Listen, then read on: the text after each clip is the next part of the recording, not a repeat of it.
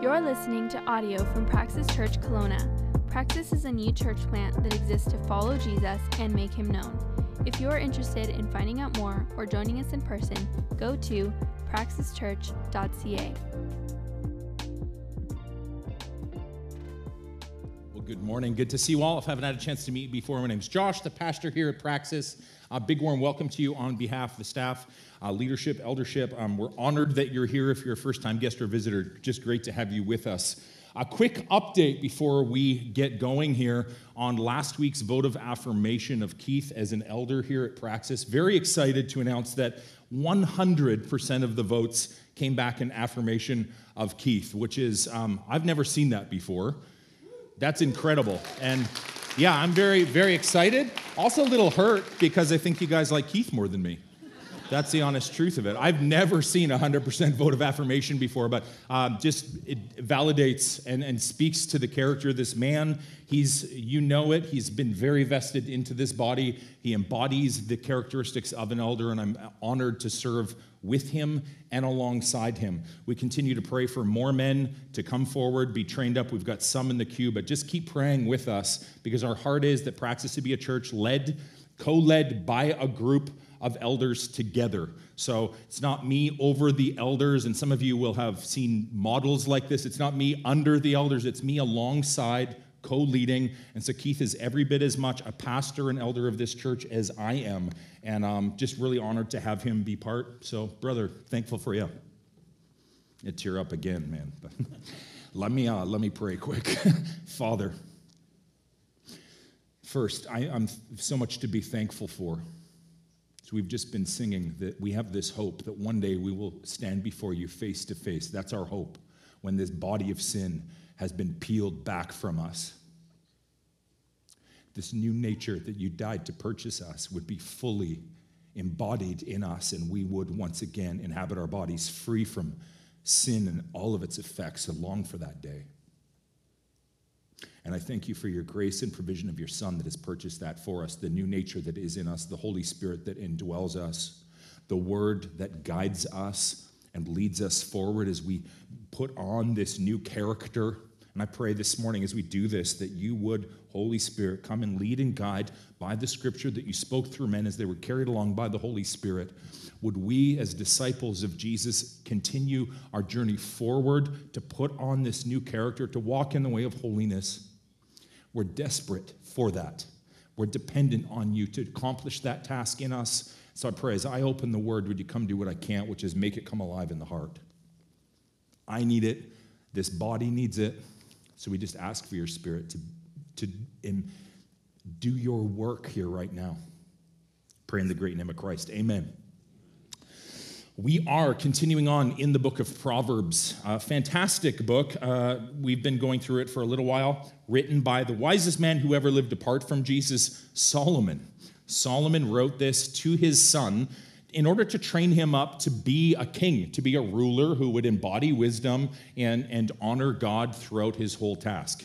This uh, um, great collection of different proverbs here. There's over 900 different kind of proverbial sayings the vast majority um, written by Solomon himself, and they cover a wide range of topics, all the way from anger, which we talked about last week, through to parenting, through to work, right down to money, which we're going to talk about this week. We talked about anger first. Um, but really, we could have probably talked about money first because it's talked about more than any other topic in the book of Proverbs. Um, Proverbs structurally laid out a little bit differently than other books of the Bible these proverbial sayings, they're not clustered together according to topic. It's kind of like a bomb fell into the middle and it blew up. They're all over the place. So as you read through chapters, you'll find proverbs on money, on your temper, on how to use your words, how to use Uh, be a parent, all of these things. They're all kind of scattered about. And if you want to, you could go through and each day as you read, you'll get a bunch of different wisdom. Or you could go through the whole of it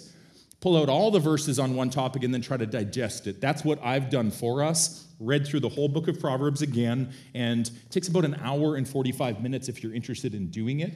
I grabbed all of the verses to do with money, and then I'm going to try to synthesize them out for us this morning. In what's alarming, the, the 31 chapters of Proverbs, there's over 100 of the 900 Proverbs speak to money, finances, stewardship, poverty, um, different topics around the central topic here. It gets an alarming amount of coverage.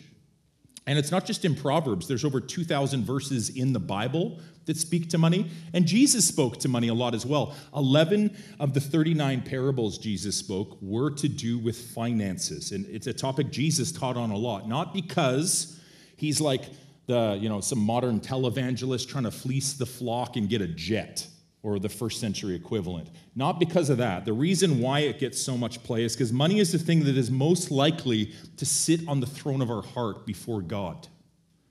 So there's lots in the Bible about this because it's a very vital topic. Jesus said this He said, No one, let's try it again. No one, Matthew, there we go. Okay, no one can serve two masters. Either he will hate the one and love the other, or he'll be devoted to the one and despise the other. You cannot serve God and money. Money has this way of intoxicating us, grabbing hold of our hearts, making us feel self-sufficient. And that's the danger of it, is that suddenly we feel like we're okay when in reality it, it can cause us to ignore our deeper spiritual situations. Jesus said, "No one can serve two masters," and money is a bit of a tricky, sneaky master. So we've got to be on guard. Now, on the, the heels of that statement, I'll say this Having money does not mean that you don't serve Jesus. Does not mean that. If you have money, it does not mean that you serve money more than Him. It could, but it might not. And this truth actually gets past a lot of people. You might be more a slave of money if you don't have any. That's that could be the case. I didn't see this for years. I grew up really poor, raised by a disabled single mom. And didn't have a lot. And, and I grew up thinking if pe- the people who have money are unrighteous, and everyone who's poor is righteous. Thought, you know, somehow I'm right because I have less. Not, and I, I completely failed to see I was wrong. You know, often having no money can make you more a worshiper of money than if you do have it. You can look to it and think, all my problems will be solved once I have it. When I was young, I thought people who didn't have money were righteous and people who did were unrighteous. And in this room, there might be people who think the opposite, though. If you have money, you're righteous, and if you don't, you're unrighteous. You could fall into either of these camps. It's important that we see our righteousness, our righteousness is not tethered to our financial situation. You can be righteous and rich or poor, and you can be unrighteous and rich or poor. Some people have money because they've been unrighteous in order to get it. Some people have money because God has blessed them for being righteous. Some people have no money because they've been unrighteous and squandered it. Other people, they're righteous in their poverty. The core thing, our goal should not to be rich and have wealth, it should be to be righteous. And then if we're rich or poor, come what may, that's okay. Here's another quote by Jesus on money. He said this If you've not been faithful, he's saying this to both rich and poor, if you've not been faithful with your worldly wealth, who could entrust to you true riches? If we're going to be faithful, we're going to need some wisdom. And there's a lot on, on, on the line here, as we're going to see throughout this. We need wisdom so that we can be wise with our riches or our piles of it or our lack of it.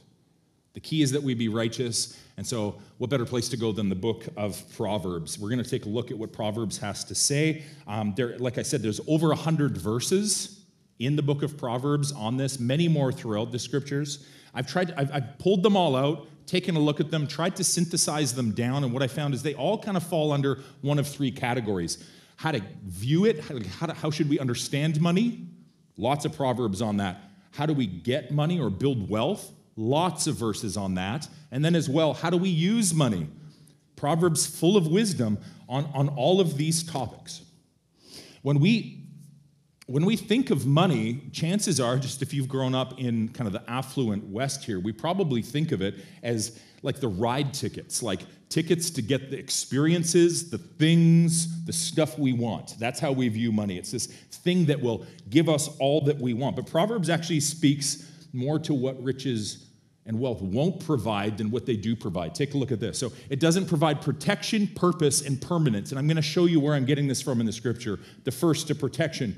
The wealth of the rich is their fortified city. It's like our fortress. No one can get past this. My riches will protect me. They imagine it a wall too high to scale, and it's saying that very cynically. They imagine it. It's imaginary. It's not too high a wall to scale.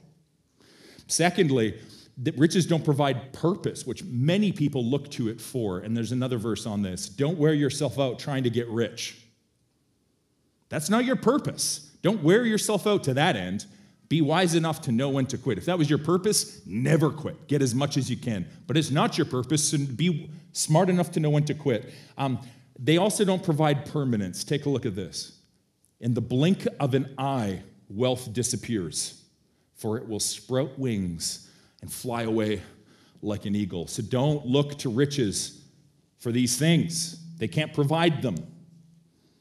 They aren't the most important thing. In fact, Proverbs gives five things that are more important than riches. First, here, knowledge. And I won't put all the scriptures up on the screen because honestly, there is, like I said, over 100 verses today. I'm not going to be able to put them all up, or the, the slide guy's finger is going to wear out. Proverbs 20, 15 says, Gold there is and rubies in abundance, but lips that speak knowledge are a rare jewel. Far better to have knowledge than riches. Proverbs 3 says, Blessed is the man who finds wisdom. She's more profitable than silver, and her gain is better than gold. Wisdom's better than riches. Proverbs 28 6 says, Better a poor man with integrity than a rich man who's crooked. Integrity, honesty, a good name, they're all better than riches. Proverbs 11 Wealth is worthless in the day of wrath, but righteousness delivers from death. There's one currency you want to walk into heaven with. It's, not a pile of whatever currency the country you live in deals in. Righteousness is better than riches. As well, Proverbs 15, 16, and we talked about this our very first week in this series. Better a little with the fear of the Lord than great treasure and trouble with it. The fear of the Lord is better than riches. In fact, one point in, in the Proverbs, we see this prayer put up, and I, I really like this. I think it's a good attitude to approach finances with. Uh, um, there we see Agur pray this Two things I ask of you, deny them not to me before I die. Remove far from me falsehood and lying. Give me neither poverty nor riches.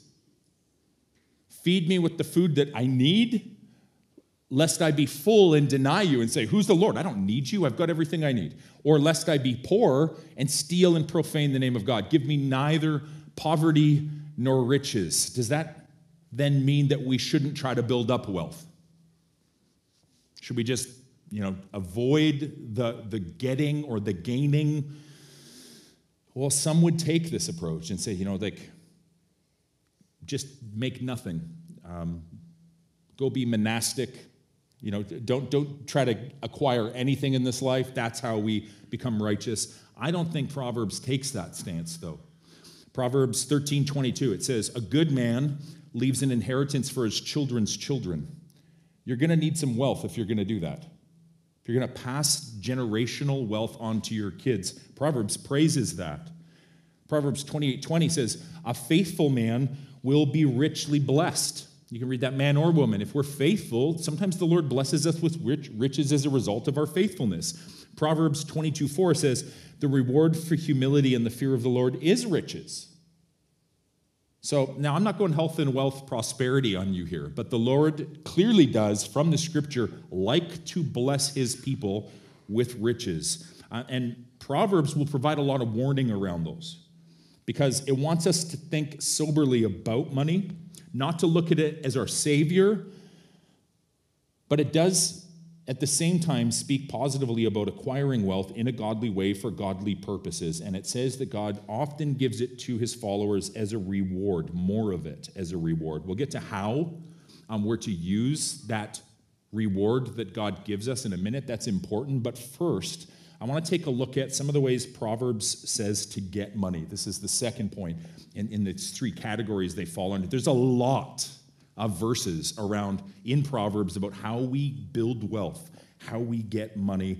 Um, there's 10 lessons as I synthesized it out that I see Proverbs um, speaking to in all of these verses. The first is this is to work diligently there is so much, in fact, on this point alone, that we're going to come back and we're going to do a whole week on wisdom for work.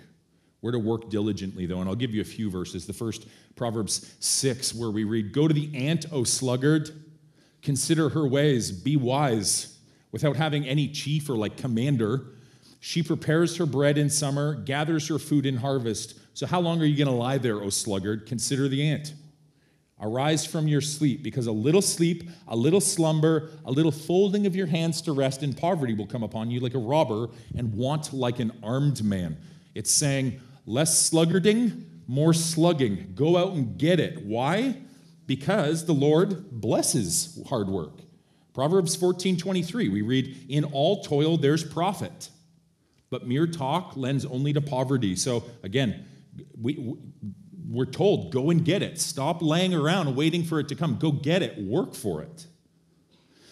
Proverbs 20, 13, we read, Do not love sleep or you will grow poor. Stay awake, stay awake and you'll have food to spare.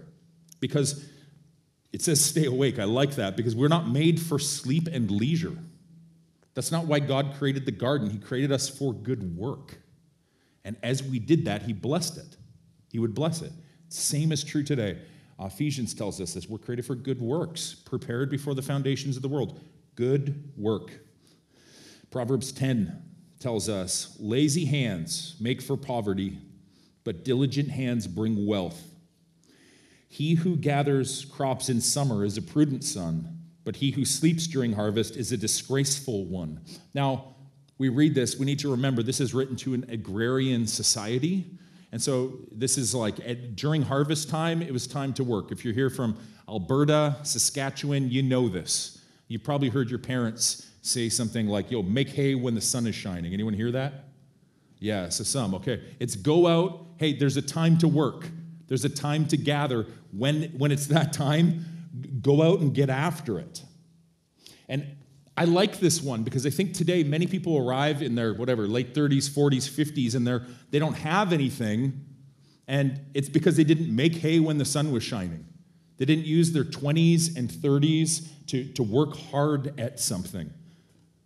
We're told whoever works his land will have plenty of bread, but he who follows worthless pursuits will have plenty of poverty. And so the question that just to apply this, because we're, we're seeking to be students of the wisdom provided by Proverbs, is then what work has the Lord given us to do? What land has He given us to toil? That could be literal land. Maybe you got 10 acres up Black Mountain or somewhere, you know. But maybe it's your family. Maybe it's your home. Maybe it's, it's a career. If you're here, it's this work in this city, but what, what has the Lord given you to work at? And are we working hard at it? Or half heartedly?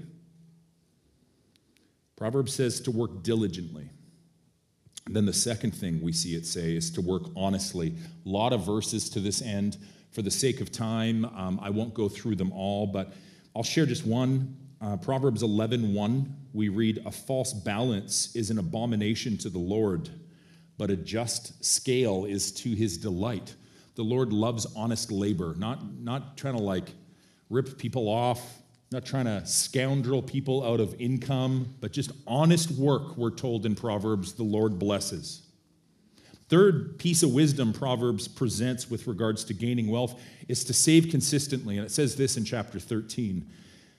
I believe we got a slide. Yeah, okay. Wealth gained hastily will dwindle but whoever gathers little by little will increase it.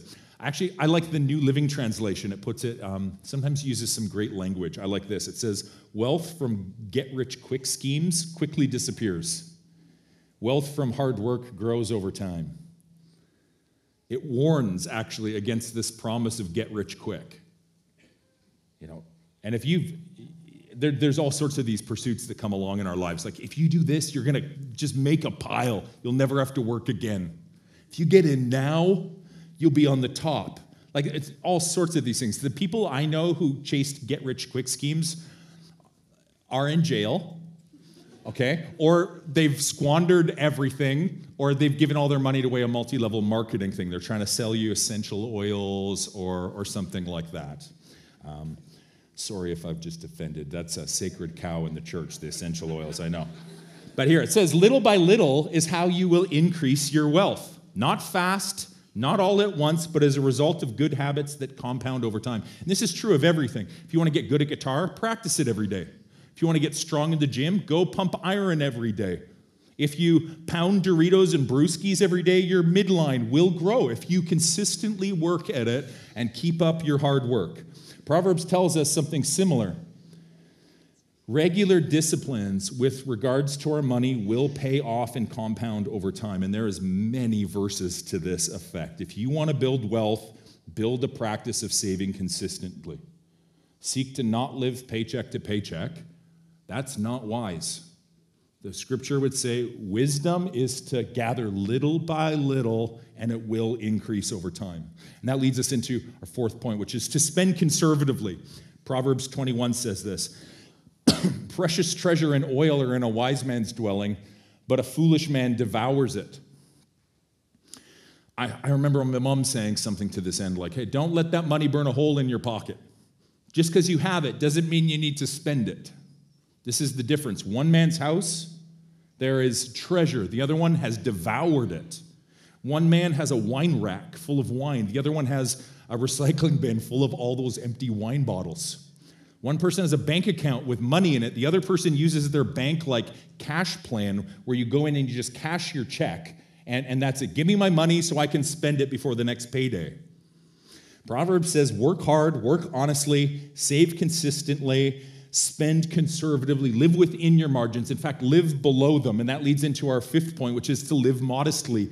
Proverbs 13 says this One pretends to be rich, yet has nothing. Another pretends to be poor, yet has great wealth. And now notice, both people are pretending. One's pretending to be rich and isn't. The other person's pretending to be poor, but they're actually rich. There's a correlation. What we're pretending to be does, does speak to our economic level to some degree, according to Proverbs. What are we pretending to be? We're we pretending to be rich or poor? These principles of, of spending conservatively should result in us living modestly. There's some who want to look rich, and so they go out and they buy things they can't afford, and they're literally not wealthy because they want to look rich. They could perhaps be rich if they weren't trying to look rich. In, they could be in debt, up up to their eyeballs because they're trying to look rich. I, I found this slide this week, and I, I, think it was accurate, so I stole it off Instagram and I haven't credited it. Um, you see here a poor man trying to look rich, and a rich man dressed very casually. And I, I know a few rich people. This is true more often than not. I know some really wealthy people. Usually they drive pretty average cars like beat down cars. They dress really plainly. The gentlemen I know dress really plainly, not their wives, um, but they dress pretty plainly. I got to be honest, right? I'm a pastor. Because they know how these principles work. The principles that made them rich, they practice afterwards, and it keeps them wealthy. It leads into our sixth point borrow wisely. Proverbs 22, I believe, says, yeah, be not one of those who gives pledges. So says, hey, if you give me this, I'll give you this later. That's what they're talking about in this agrarian society, pledges. So be not one of those who gives pledges, who puts up or who puts up security for debts. If you have nothing with which to pay, why should your bed be taken from under you? Like leveraging all you have to get other things. I want that new stereo. So I'll use my credit to get a, a, stereo, whatever it might be. Many people are using credit to buy completely useless things. Their life's propped up on credit, and Proverbs says, don't do this. Don't overextend yourself. You might lose it all. Interest rates might change, you might lose your job, and everything you have might come and get seized. Anyone here, your dad told you, you know, pay cash for everything? Couple hands. Yeah, okay, that's, I mean, pretty good wisdom there. It's a little hard to get a house today, though, isn't it, if you just pay cash for it? I mean, not just in Kelowna, like anywhere in the Western Hemisphere, you're probably to have a hard time getting a house if you're trying to just pay cash for it. And so you might have to borrow. But that's where this comes in is to borrowing wisely. Understanding the difference between good debt and bad debt. Bad debt is things we get into that instantly the value of the thing we get plummets and, and we're still paying it off in interest payments on this thing that doesn't actually benefit us and doesn't grow wealth for us. Good debt is it functions differently. It's things that maybe, yeah, we have to borrow some money for, but it's to benefit us. Maybe that's an education, but it could be a house. It could be tools to run your business, things that are going to actually make you more money in the long run. It's the difference between good and bad debt. The problem is that many people are up to their eyeballs in bad debt. A quarter of their income, half of their income is going simply to interest payments on the things that maybe they bought to look rich or they bought and they didn't actually need. Many people are stuck in this situation or have been in this situation. You might be stuck in that situation right now. I want to let you know about a course we have coming up here in house called a financial discipleship course. The goal of this course is to help people get out of debt, stop like just paying interest on everything, get out of debt, get free, so that you can live with greater freedom. You can be more generous with the resources the Lord has, ha- has gifted you with. We've got some a financial advisor in house who helped write this class. It's kind of a reworking of uh, financial you, if you're familiar with that, but it's is rooted in the scriptures. It's going to be run by um, some financially minded people, investors, bankers, people in the church with great wisdom in this area. Um, we've got the registration online today, just went up, praxischurch.ca. It's a five week course, and if you go through this, what I'll promise you is that it will transform your thinking in your life. It's a fantastic um, fantastic course, but we really believe that Christians are not to live in debt, and we want to help people apply the truth of the scriptures in this area. So if you're interested, go check that out. But Proverbs just speaks to it at great length. Borrow wisely.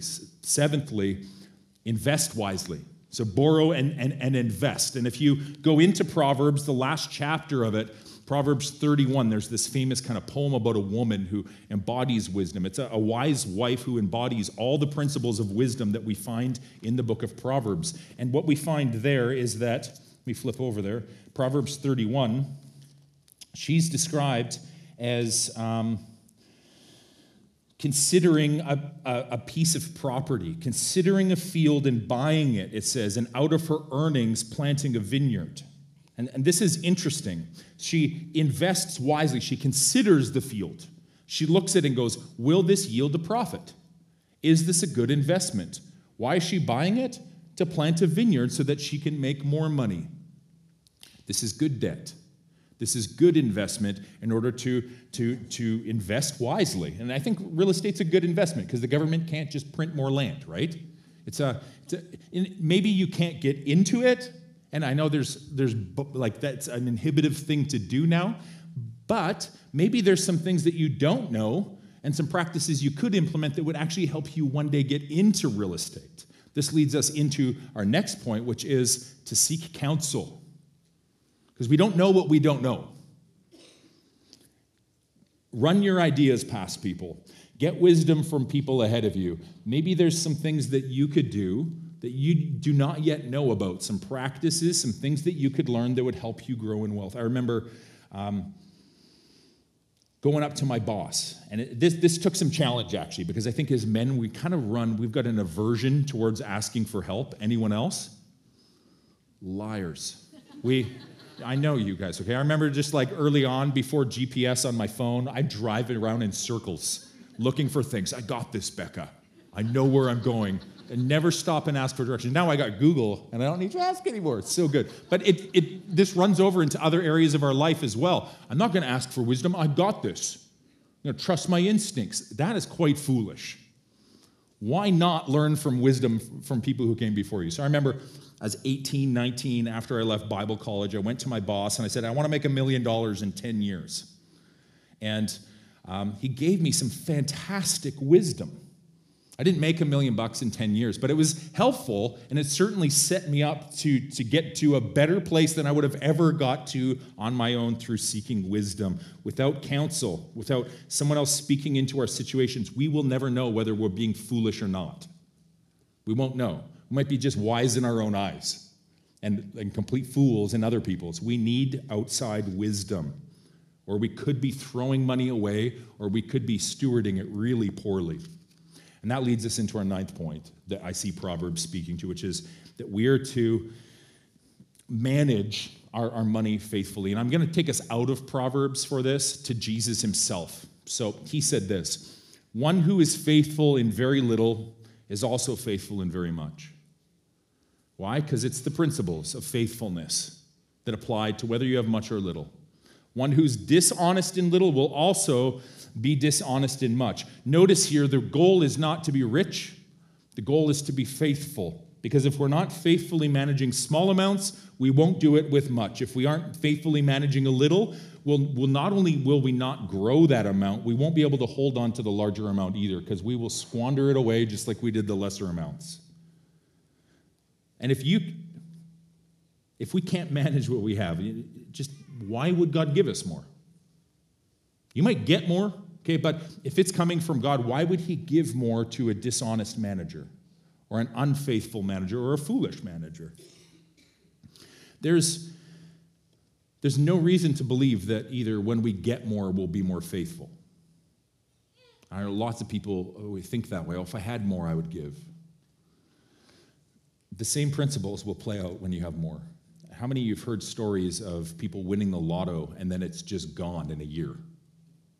It's, it's a, actually a frightening statistic about how many people this happens to. It's because the, the people were literally probably in the situation they were before because of their habits, looking to the lotto to save them with some quick deposit, get rich quick idea.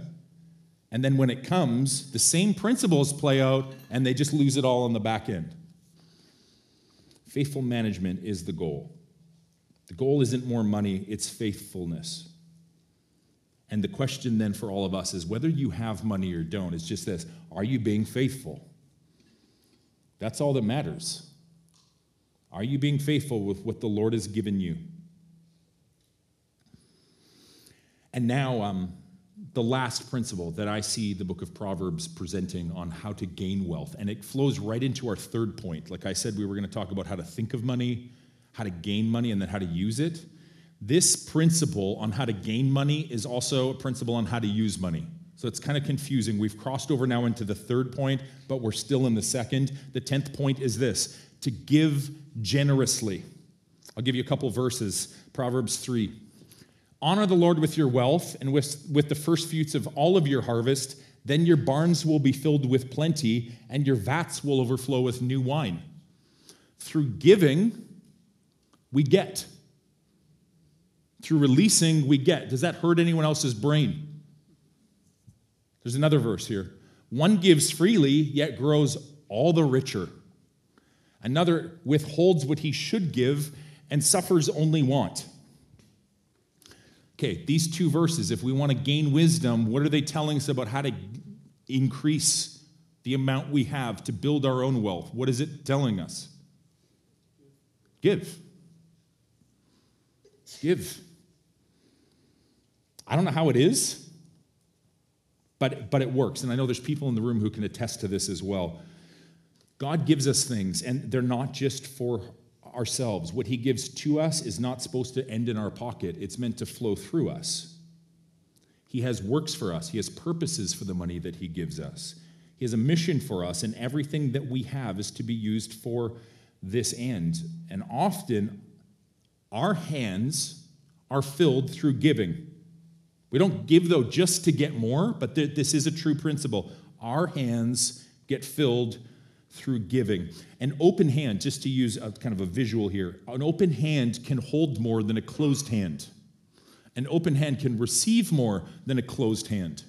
If you were to, to try to pour just some sand into my hand, I would hold more like this, even though some would flow off of it, than if I was to try to squeeze it where it would all come out.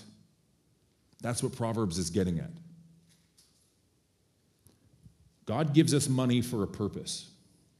And there's a few different purposes that He gives us money for. The first, yes, it is to provide for our family. 1 Timothy 5 actually says that if a man doesn't provide for the needs of his family, he's worse than an unbeliever and has denied the faith. That's the Bible. If a man has a wife and kids that he's not providing for, he's worse than an unbeliever and he's denied the faith. Why would it say that harsh statement? It's because God provides for us, doesn't he? And if the father is to be a picture of Christ to his family, if he fails to provide for his family, what is he saying about God? He's, he's painting a picture that God's some like miserly Scrooge McDuck. And that's it's just not who God is. So, money God gives to us so that we, yes, we could take care of the needs of our family, as well that we could take care of others. And there is so many proverbs on this giving to the poor, giving to those in need. Um, proverbs 14 21 says, Blessed is he who's generous to the poor. Why? Because we were spiritually bankrupt and God gave graciously to us. So if we want to be like Christ, we want to be his disciples, we give to those who have nothing as well. Not because they don't deserve it. Right? We didn't deserve grace. That's what grace is. Likewise, when we see people in need, we, we, we could come up with all sorts of reasons why we shouldn't help them, but the scripture tells us we're blessed when we do. God will backfill that. Hey, it's up to him about how that person uses it and whether they're faithful with it or not. That's between them and their maker. What's between you and your maker is whether you're obeying his command to give to the poor. There's wisdom to be exercised in that, certainly, but there is a lot in the scripture that says to give generously to the poor. Third reason that God gives us money is to support the mission of God in the world.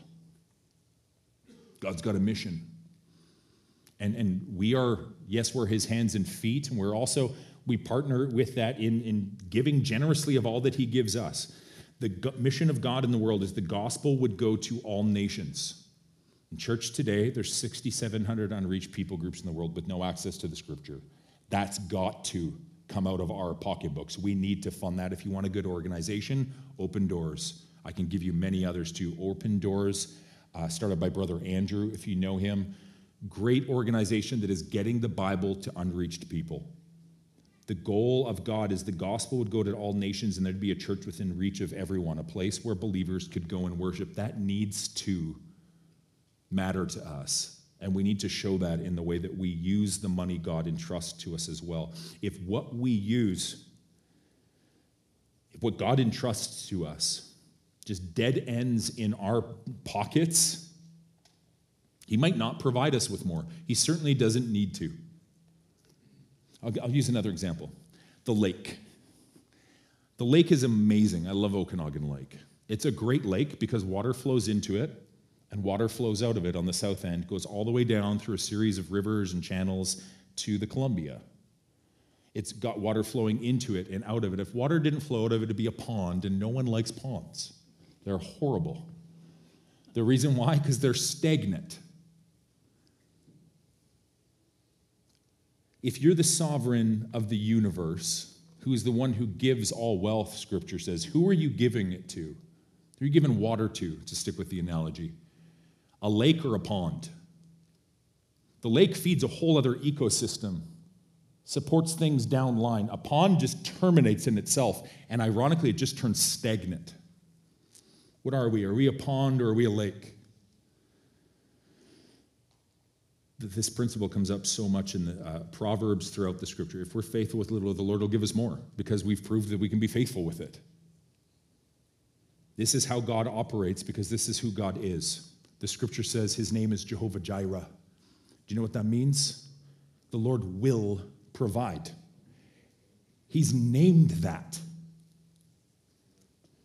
And if this is true, then catch this how generous we are with our money is a reflection of who we believe God is.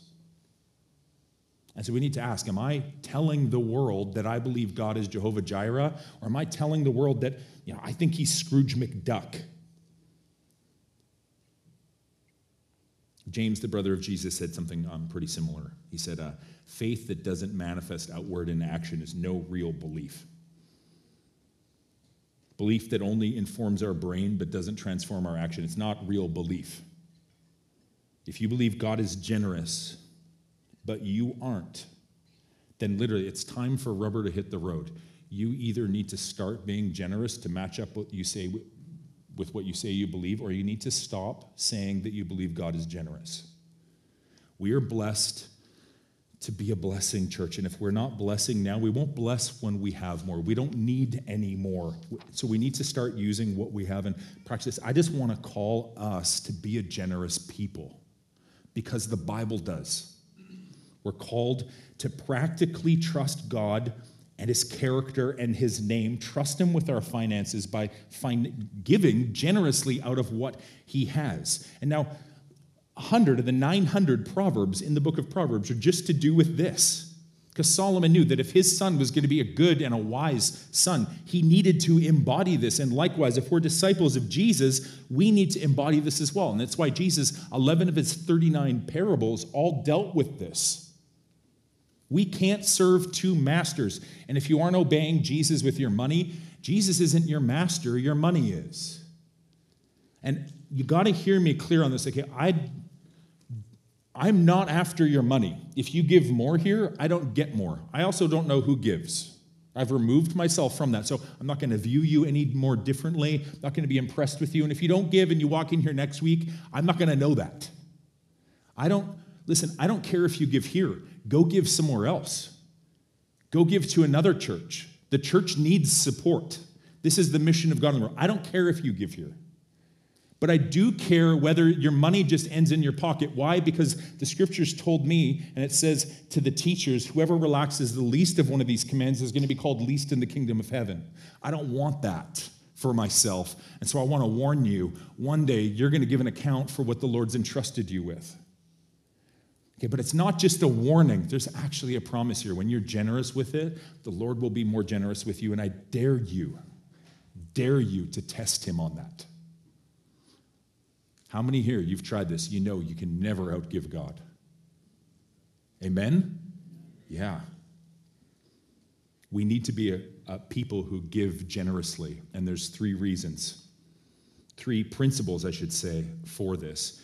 The scripture gives us. One is that when we give, we're to give joyfully. Second Corinthians 9 says this Whoever sows sparingly is going to reap sparingly, but whoever sows generously will also reap generously. Each one should give what he's decided in his heart. So, like, we're not coming to you with percentages.